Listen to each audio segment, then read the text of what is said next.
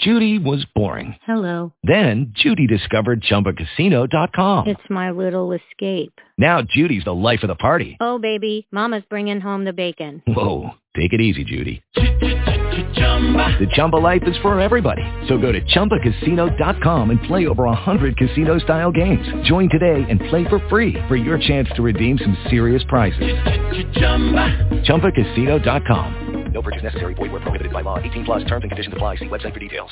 Blog Talk Radio. Welcome. Today our topic is Developing Law Leaders Through Personal Accountability. Joining us is Kristin Lindeen, daughter of author John Miller, who wrote QBQ, The Question Behind the Question. So growing up, Kristin was steeped in the QBQ message of personal accountability. With this background, she is uniquely equipped to share with others. Her clients include corporations, associations, schools, churches, and nonprofits. Welcome, Kristin. Thanks, Julie. I'm glad to be here. We are so glad to have you. So let's kick this off with an obvious question. What exactly is QBQ and how was it created? That's a great question. uh, we get that a lot. Barbecue? No, QBQ. Uh, the QBQ is actually short for the question behind the question. And actually my dad, John Miller, is the creator of the content, and it came, it was birthed out of his I don't know, 10,000 some hours working with managers um, in a training environment in the Twin Cities of Minnesota.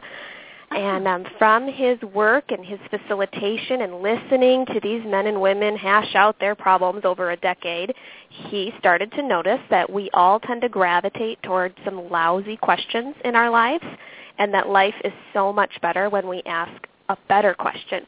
So out of that, he created and formed this concept, this tool called the question behind the question. When we pause and we look a little bit deeper beyond our initial, sometimes negative reaction to problems and situations and people in our lives, um, we can ask this better question called the QBQ.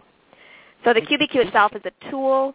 It helps us leaders, no matter what level we're at, whether we're at an entry level in an organization or if we're all the way up at the top CEO level, um, or if we're not in an organization at all, if we're a stay-at-home parent or if we're a teenager, the QBQ helps us leaders at all levels practice personal accountability, and it helps us pause in that moment and ask a better question instead of some lousy questions. Okay, so, I have a better question. Uh, why yeah. is personal accountability such an imperative for both organizations and individuals? Well, Julie, I don't know if you've noticed, but accountability has become a buzzword. It's mm-hmm. everywhere. mm-hmm. uh, we've been, you know, we've been talking about accountability for a very long time. I was actually still in high school when my dad created the tool and started speaking and writing books.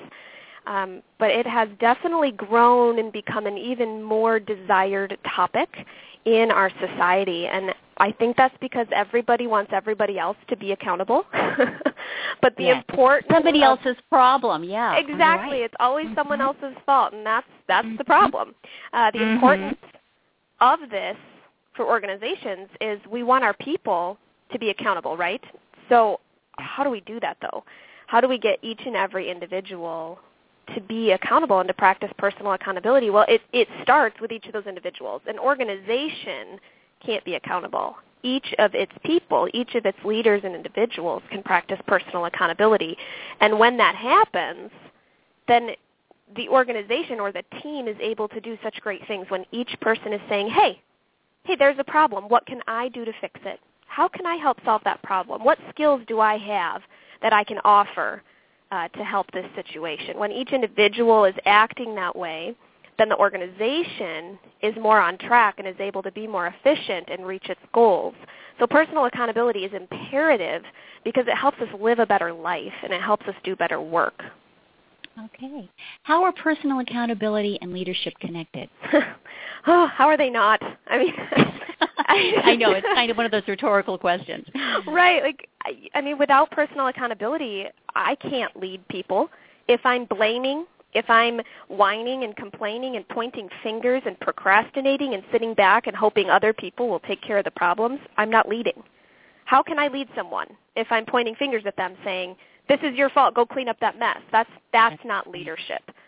Leadership at its at its very core is it's disciplining our thinking or our, our thoughts. And when I'm able to take captive every single thought that comes into my mind, recognize it as either good and productive or bad, um, and then make sure I'm asking these better questions like how can I lead the people around me today? What can I do to contribute? How can I solve the problem even if I didn't cause the problem to begin with? Uh, this is leadership right there. And you know, Actually, Christine, oh, go ahead. Go ahead. You know, you have a personal experience that I think perfectly defines personal accountability for all of us. You call it the Brian story. Would you share that for our listeners? Definitely, definitely. This is one of my favorite stories. So back, um, back when I was in high school, actually, we were going on a family drive, and so all of us were in the minivan driving through um, the northeast suburbs of Denver, Colorado, where we lived at the time. And us kids, I have a lot of siblings. I'm the oldest of seven, and we're all hanging out in the back of the van. And something Mhm. outside of the car caught our attention that day.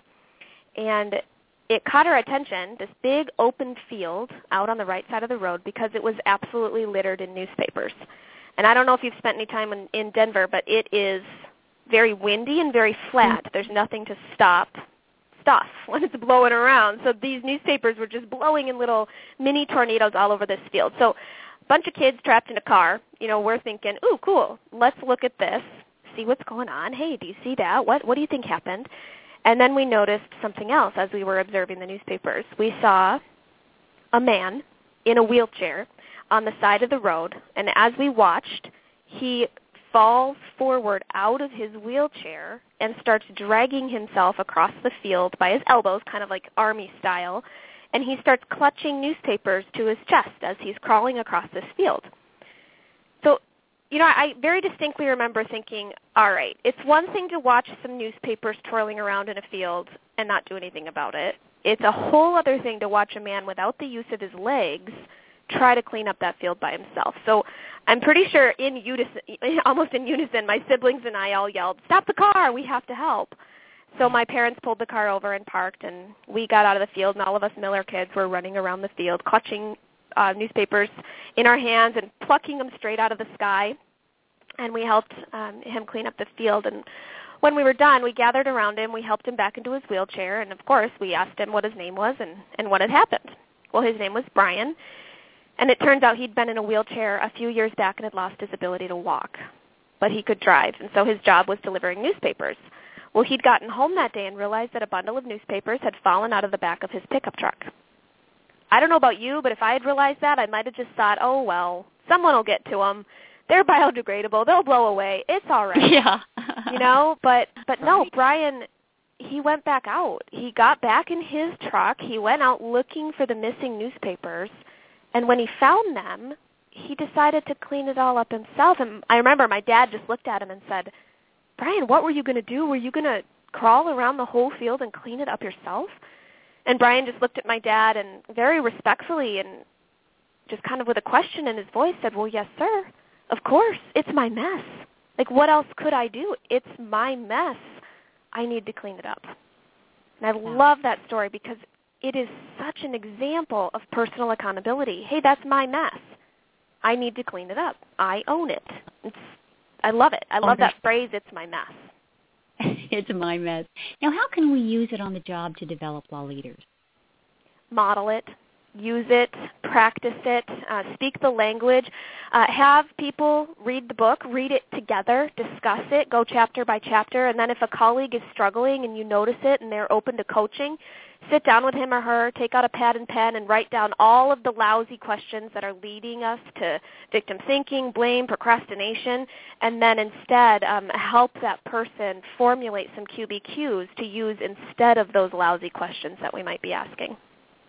To go on a more positive, um, just positive thinking and just taking a positive outlook on life, basically. Yep, figuring out a way to contribute instead of complaining. Yes, absolutely. What problems does QBQ solve?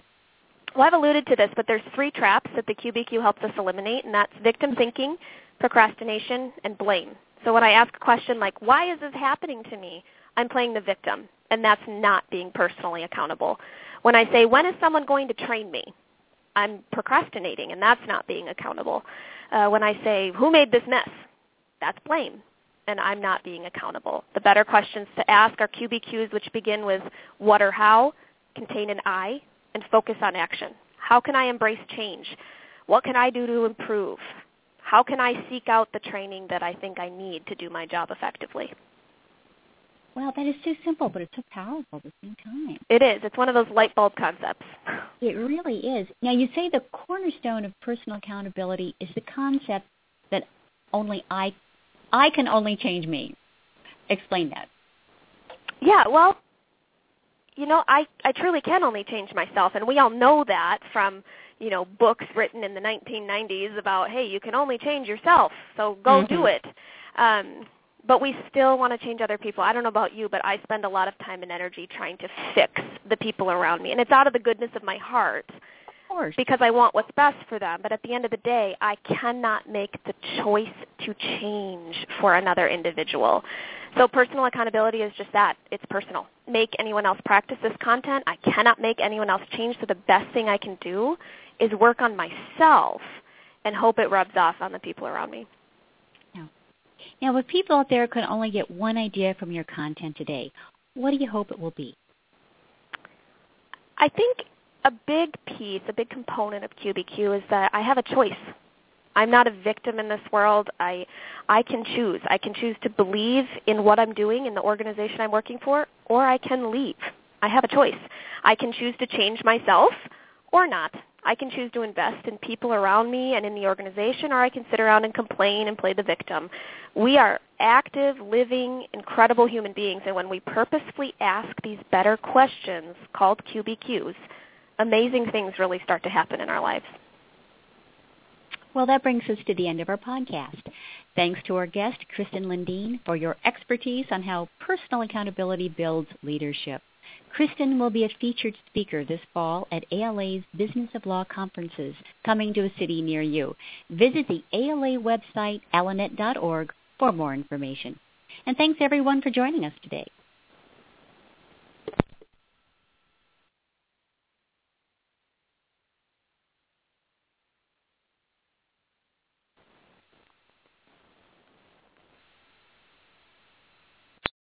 Lucky Land slots, you can get lucky just about anywhere. Dearly beloved, we are gathered here today to... Has anyone seen the bride and groom?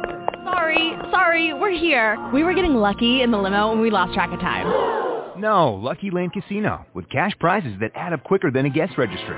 In that case, I pronounce you lucky. Play for free at LuckyLandSlots.com. Daily bonuses are waiting. No purchase necessary. Void where prohibited by law. 18 plus. Terms and conditions apply. See website for details.